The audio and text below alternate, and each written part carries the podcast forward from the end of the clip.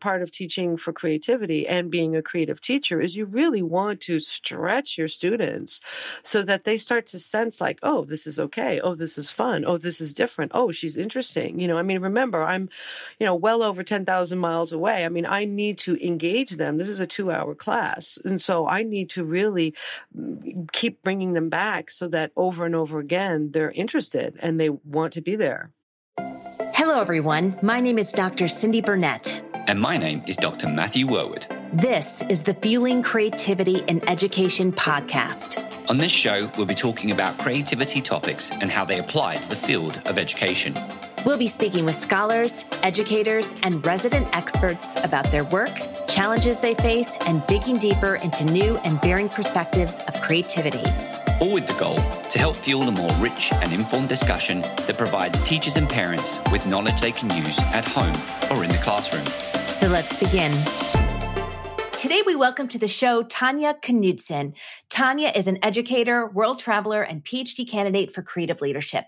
She teaches for creativity with an expanded and self designed curriculum squarely rooted in the Torrance incubation model for teaching and learning to combine creative thinking skills with subjects. Tanya's first creative curriculum, Creativity Through the Arts, received scholarly recognition in 2021. Tanya now teaches her second TIM based curriculum, Creativity Through English, via Zoom to students at Wings of Change, a vocational hospitality school and hotel society enterprise in Madagascar. Now, Tanya, it's great to have you on the show. Thank you. It's great to be here. So the three of us, Matt and Tanya and I, have been well versed in creative thinking skills and the Torrance incubation model. But for our listeners who are not familiar with this framework, can you please share a bit about how you learn these skills and how you began to integrate them into your classroom?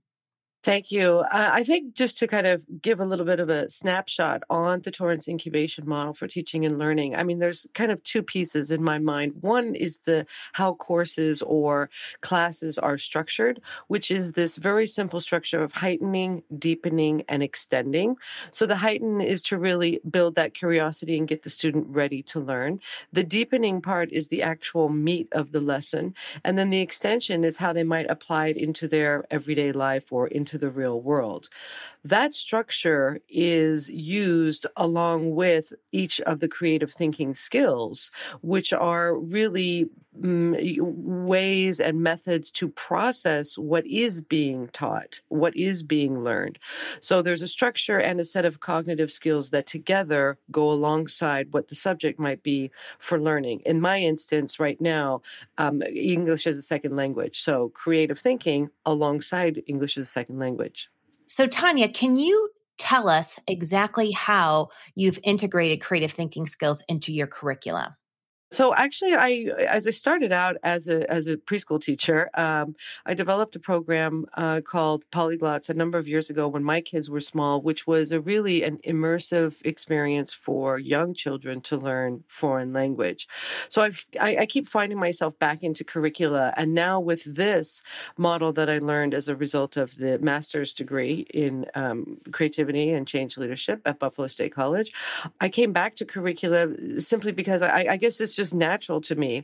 Um, but I developed this actually during COVID. I, I started the um, that creativity through arts class because I was handed that opportunity to teach an arts segment since everyone was remote at that point and we couldn't do art at school.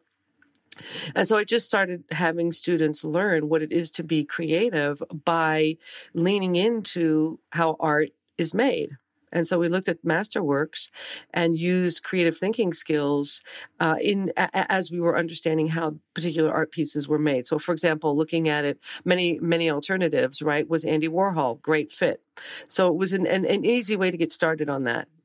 Mm, I love that example. Can you give us a few other examples of how you integrated creative thinking skills in the arts?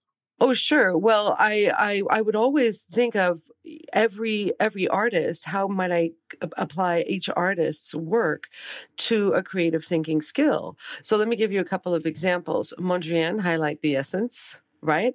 Uh, look at it another way. Picasso, right? Visualize richly and colorfully. Um, Monet, the gardens. So there were so many um, curiosity, girl with a pearl earring, great piece of work to to discover what it is to be curious because nobody actually knows what that painting is truly who that woman is, right? So, in leaning into it, I thought that it made sense because that's where people naturally are going, that creativity has to do with art. So if we lean into what that might mean, we will discover that all artists have a process. And that's really what we want to pull out in the creative thinking skills is what is your process for developing your understanding or ability to think through the information that you're learning so that you can evaluate, sift, and formulate your own original thought. So, Tanya, you're working with collaborators in Madagascar, which obviously involves you teaching remotely. So, can you tell us a little bit about what that experience is like? Yeah, I mean it's um, tolerating ambiguity, right? And and actually now what I say is tolerate ambiguity. It works every time. so I, I, that's kind of my new mantra. But um, you know, the, I just want to set the stage so I can really paint to listeners really what what's going on here. This is a vocational hospitality school and a hotel social enterprise business model called Wings of Change. So the students are living on site and they are taking full-time classes in cuisine, IT, language, hospitality, a whole suite of coursework. My course is teaching ESL. Specifically, I focus on phrasal verbs, and I uh, bring those creative thinking skills alongside that ESL aspect. So I have 50 students who are really sitting in what is a dining room of the hotel. Imagine, you know, these open air dining rooms with the thatched roof, right? There's one screen I'm zooming into that on that screen, and there are 50 students in there. We do have two microphones, which are kind of roaming microphones. That was my idea to kind of think of it as a as a, as a TV show. and we have a couple of lead teachers who are you know in the room, uh, and then uh, uh we have a lead lead student who is a bit of a moderator. But it's a very ambiguous environment simply because there's so many of them. I'm remote, and um, how can I teach them in a way that is interesting because it's a two hour class? So, what do I do? I have them move. I mean, I really truly draw on my own teaching skills as a preschool teacher and teach using uh, this sort of TPR concept, you know, total physical response, teaching them in a way that they have to respond. As a language teacher, I know that works. Uh, but also um, improv skills, having them make living pictures really helps them to resonate with what the concept is I'm trying to bring across. And then I have them do group activities so that they engage with each other. And I'm just not the sage on the remote stage, uh, and then they and then we I record live in Mural as as they're feeding me back information. They come up to the microphone or to the to the screen. We have one computer, so they come forward to the laptop, and I record then what they say. So it's a little ambiguous, and we're finding our way through it. What I love about that story is when I've worked with teachers and we talk about creativity and how that applies to them as a teacher in the classroom environment, most of the time, teachers usually land somewhere related to engagement. Thinking creatively so that we can increase engagement from our students. And so, just listening to you it seems to me that you've had to go through a process of making sure you engage students through the screen. Could you talk a little bit about some of the discoveries that you made from when you first started teaching in this experience to now perhaps routines that are that are commonplace within your practice, but actually commonplace because you know you've had to kind of like through trial and error work out how best to engage students at a distance? Yeah, I mean, what I what I realized, I I, I asked them at the end of the last uh, cohort number two. So each course is six months long. So the last cohort, I asked them, "What do you remember from class?" As a bit of a wrap up.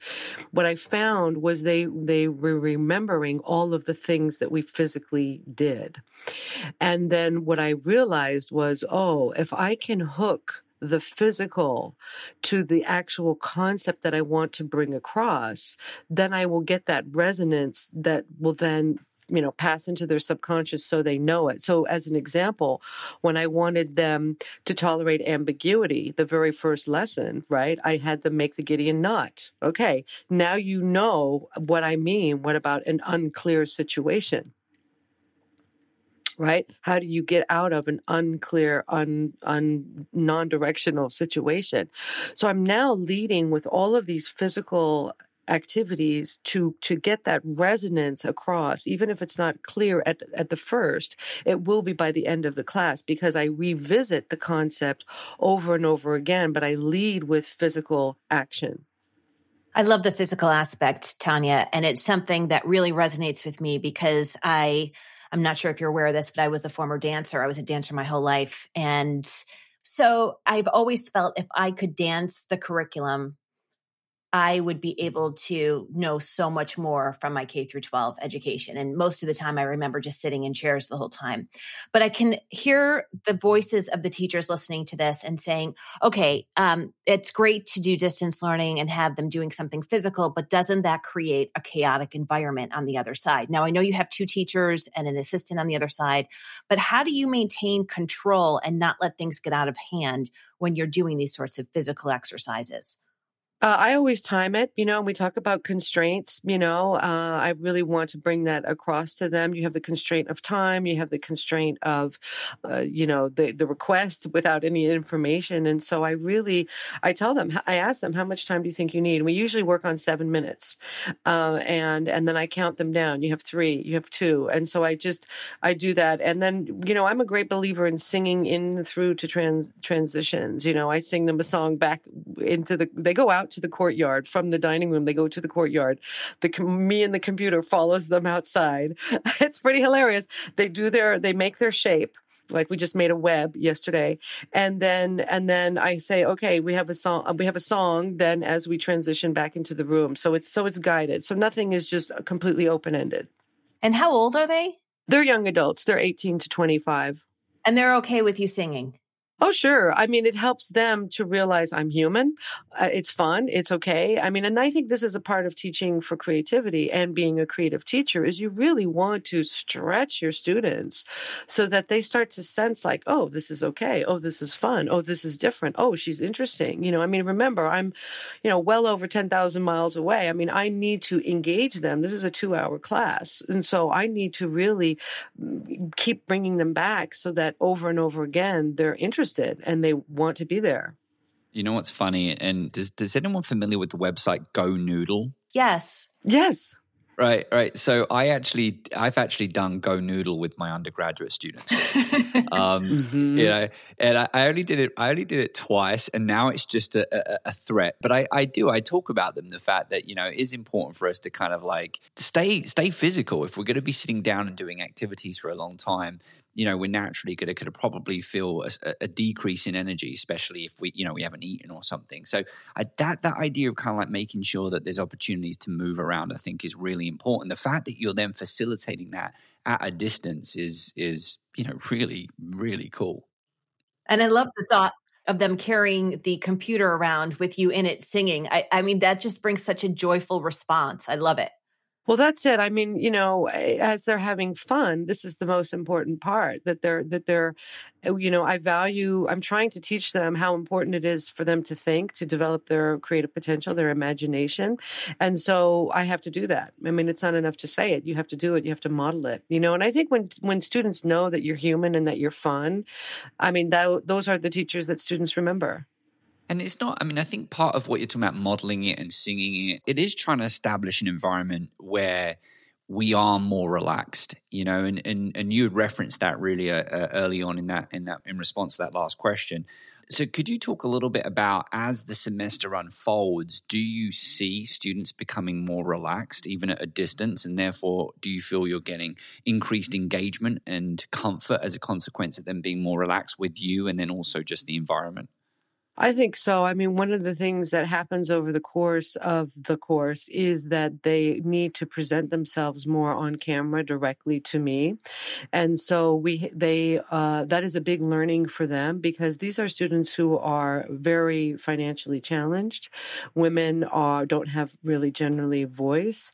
And so for them to have to, um, learn to be silly and then learn to be serious and learn to, to, to think for themselves and learn to present present themselves, even for just 30 seconds or a minute on camera directly, is a challenge. And they, I think by the end of it, feel build confidence to do that. And also, I mean, a number of the, the the the activities that I do are confidence building. One of the skills that I bring across to students is the trust fall, and a number of other activities that really truly really push them in ways that they have to become either self-reliant or rely on each other's. And that's a big message i'm also trying to bring across is teamwork right? You cannot run a hotel by yourself nor should you. So how might we collaborate to get an activity done? Because that is reflected also in how we run a hotel. Now, Tanya, one of the things we've been talking a lot on the podcast, and I know you've listened to many of our episodes, is sociocultural theory and looking at the context. So obviously working with students in Madagascar is much different than working with your preschool students in Seattle. So how did you get up to speed in terms of how to make something work in the context of, of that curricula? Well, I had the experience of that creativity through arts. So I did that first. And that I, uh, you know, like I said, got some uh, scholarly recognition and feedback from that. So that was a big uplift for me. Uh, and then I, and then I just thought it would make sense to, to, again, really what I was wanting to do was to test this Torrance incubation model. So I just thought, why don't I try putting the creative thinking skills alongside learning English and continually tying it back to, uh, you know, hospitality. So just as an example, we just finished, you know, looking at it another way. So, and I realized in doing that, that's an empathy building skill as well. And so we did the pizza perspective and it was, you know, I broke the whole the class up into uh, groups, and each group had to pretend that there was a convention being held at the hotel for their uh, for a particular group. So one was a soccer group, one was a grandma group, one was businessmen, you know. And then and then I asked them, you know, like what what would grandmas need? You know, come to find out they wanted bingo for the grandmas. I had no idea right? So then we realized, gee, if business people come to the hotel versus grandmas, they are going to want completely different things. So I'm able to tie it back to the environment that they will be in, which is hospitality, the hotel business. And I really tie then the lesson ultimately back to how it could relate in the real world, which would be their their internship and their work in hospitality. I'm loving every aspect of your story, Tanya, because you, know you're you're here, you're an ELA teacher, you're you're you know obviously have learning objectives with this course, but you know you're talking so much about your own creativity as an instructor as you go about packaging these lessons, identifying problems, solving problems, asking questions to make sure that you're able to monitor the impact of, of the ideas that you're coming up with. So, to, to that end, other ELA teachers that are listening to this right now, what what advice do you have for them when it comes to trying to think more creatively within their environment? Yeah, I mean, I really would have to come back to this kinesthetic teaching. I mean, as a language teacher, right? I started my own language business, you know, for preschoolers. You, when you when you teach in a way which is using this total physical response, when you teach in a way that the student has to respond, then you make a connection that is that is deeper that resonates that is the aha that will be then permanent and then you can move on and build more from there. That's what i found uh, in learning language foreign language. That's what i found in teaching language and that's what i find in teaching creativity. Because you know the thing with language is it has to be a subconscious skill ultimately. So how can i pass the concepts into subconscious most quickly? And i believe that that to be through physical because that's how it will resonate.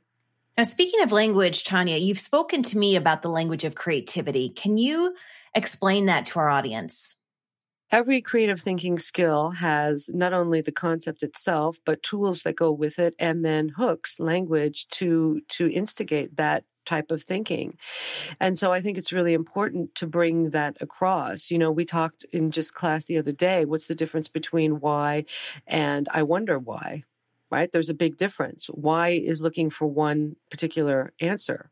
But I wonder why is a much more open ended question. So it depends on what kind of answer you want, what situation you're in, that you elicit a different kind of response. And this is really, really critical and, and something really important to bring across to the learner to realize what I say matters. And if I want to develop my creativity, I need to speak the lingo of creativity. So, are you just saying the lingo of, say, creative thinking skills? Are you talking about creative problem solving? I mean, what examples would you give to educators who say, Yeah, I want to bring the language of creativity into my classroom? Where do you think they should start?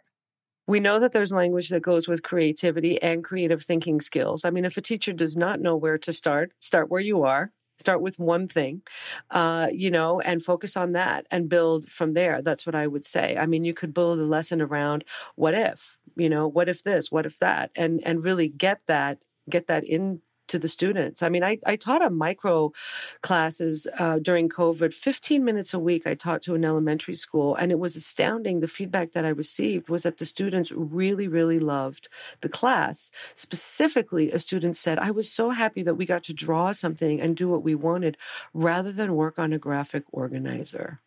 So that brings us to this question of value. And what kind of value do you think creativity is bringing to the students that you're working with? And what kind of examples can you share with us?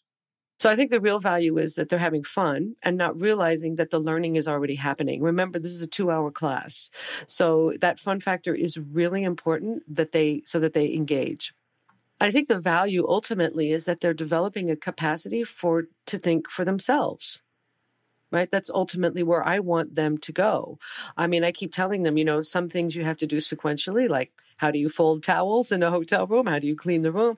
But then you will be in situations that are unclear, ambiguous, spontaneous. So, how might you think for yourself? Um, and so, I really aim at engaging their thinking rather than having them just ingest information as the sage on the stage. And I think that, you know, for them specifically, phrasal verbs, uh, a visual way to draw and to learn uh, and physically to figure out how our phrasal verbs tangled and have processes to untangle them is really a very important value for foreign language learners. Phrasal verbs are a nightmare for people who are learning English. So, for our final question, we ask all of our guests to share three tips that they would give to educators to help bring creativity into their classroom. So, the first one I would offer is really try. Try. Just do it. Just do it. Uh, whatever it is, and you think you want to try it this way, go for it uh, because, you know, everything leads to something else. Um, the second thing I would offer is ask questions. I mean, when I ask questions of my students, uh, that's how I learn. That's how where I might get some information as to where they are. And I realize how I might teach more effectively. So it's really important to ask questions. And I always ask creative questions. You know, I always ask, what else? What else? What else? Uh, and bring in a lot of divergent thinking when I'm asking them for information. Um, and then the third thing I would offer is really truly have fun. I mean, we know that kids are bored at school. The research tells us so. We see it. I have teens myself, they're already complaining, unfortunately. Um, so it's really important to have fun through learning humans at the neural level seek and play. So if we're not seeking, we want to play and vice versa. So where are we playing? I mean, we're playing on social media for sure. We play sports and the rest of it, but the playfulness in learning is kind of missing and it's really important to bring that back. I mean, I remember when I was at the, you know, French American school teaching this creativity through arts and these were fourth graders, you know, that was one of the reasons I was so excited to work with them was because okay, these are the creative ones, right? And I remember when I started, they said, "Oh, this creativity stuff, this is just, you know, for art stuff." This, you know, they really kind of th- discarded it. By the end of the course, man, were they into it because the the final piece was for them to write their own creative story using the creative creative thinking skills and some of the things that we brought across um, in the coursework. And they were really, really well engaged. And so that too was a big eye opener. What they initially discarded because it was creative they ended up really um, enjoying so yeah there's it's very important to bring that that playfulness in even in fourth grade tanya when you said try and you told the educators to try where should they even start? So imagine a teacher who knows nothing about creativity, but they want to try. They're inspired by your story. They want to try one thing. Where do they start?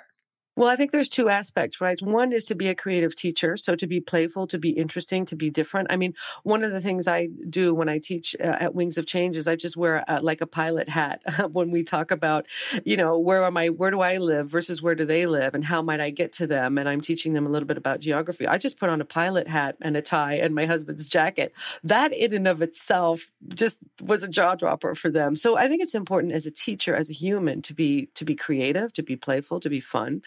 But then to teach for creativity, it's really important for teachers to do a little bit of research and just look up, you know, creative thinking skills. Go to your website and just um, there's plenty of examples in there, and draw up a little lesson plan, knowing that it may may or may not work, and and then continue to to develop from there. Well, thank you so much, Tanya. And I should also add that Tanya is a contributor in both of my books, Weaving Creativity into Every Strand of Your Curriculum and 20 Lessons to Weave Creativity into Your Classroom. And if you want to hear more from Tanya, she has just started her own podcast called The Idea Gym on creative thinking skills. And you can find that podcast on Podbean. And we'll put the link in your show notes.